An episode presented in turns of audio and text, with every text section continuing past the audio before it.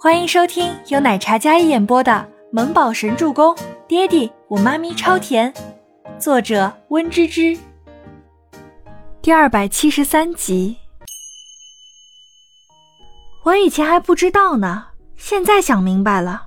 设计部的总监都喜欢造谣一张嘴，何况设计部的同事呢？把不尊重别人、侮辱别人、诽谤别人当成小摩擦。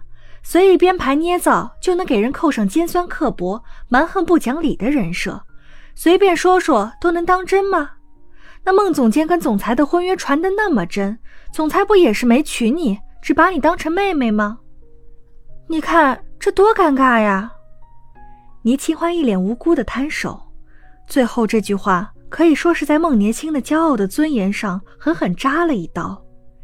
倪清欢只不过就想膈应一下，打个比喻而已。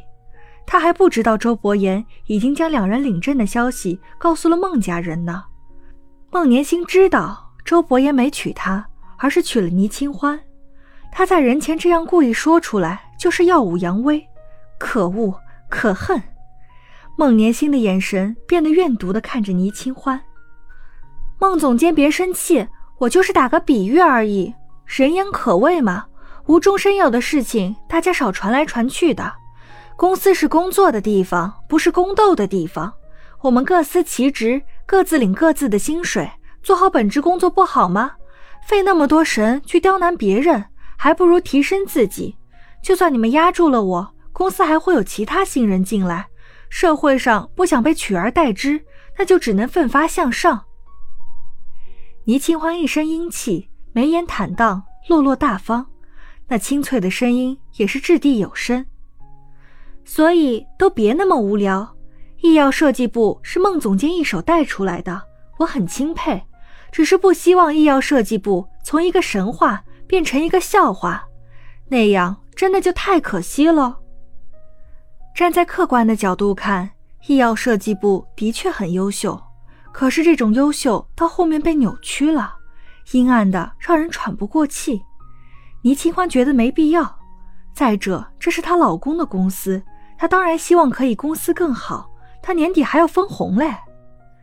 听到这里，孟年星冷笑一声：“那又怎么样？还不是给别人做的嫁衣罢了。”孟年星说完，越过众人，直接走向自己的办公室。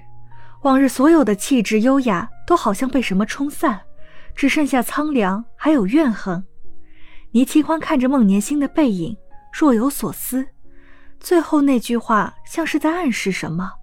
莫非他知道了？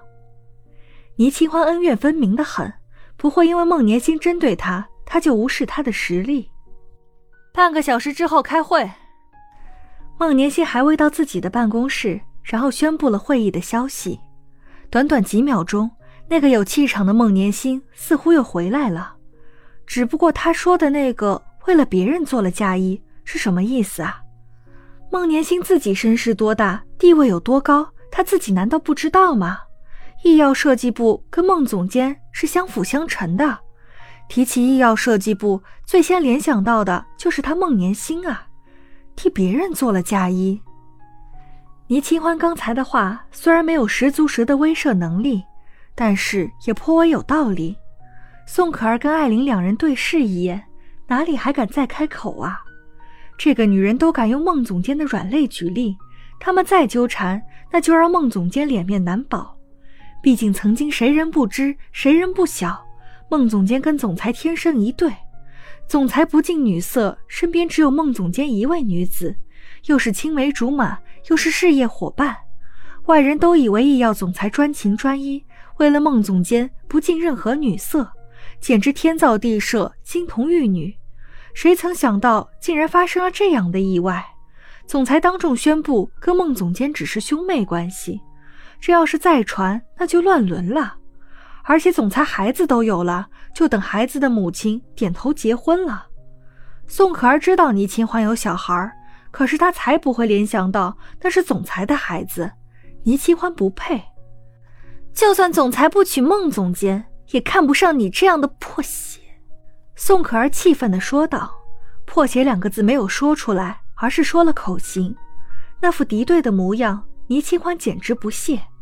他们口中不可能娶自己的男人，现在天天晚上睡在自己身边，非得抱着自己睡才行呢。哼，气死他们一群柠檬精！清欢，别跟他们计较。不过这件事还真有些影响。吴山童刚才问缇娜发生了什么事，然后缇娜拿出手机，将那段视频给吴山童看了。吴山童拉了拉倪清欢，示意他过来。是不是那天视频发出来了？倪清欢压低声音问道。嗯，掐头去尾，刚好就是惹你姐妹生气，扬手要打人的画面。吴山童道。果然，倪清欢猜都猜到了，真佩服这些人，为了陷害人，手段简直可怕。不知道是谁拍的呀？吴山童有些疑惑，三人在缇娜手机上看着那一段只有不到八秒的视频，很短，看着人拍得很仓促，但是画面很全，刚好就是全喜初跟倪清欢站在郭梅梅身边，警告还有打她脸的举动。单单这样看，的确，他跟初初就是刁难还有为难人家郭梅梅，并且有种仗势欺人的感觉，很明显。不了解真相的人看一眼都会觉得他们过分了。在哪里传来的呀？倪清欢好奇视频的来源。另一个同事发我的，我也不知道是什么时候发出来的。但现在要好多人都看到这个视频了。缇娜有些担心，真是卑鄙啊！吴山童那向来温和的脸上都有一抹沉重。他转身看了一眼这偌大的设计部。那天，医药只去了六个人，除了我们三个，那就是桑尼、宋可儿还有郭梅梅。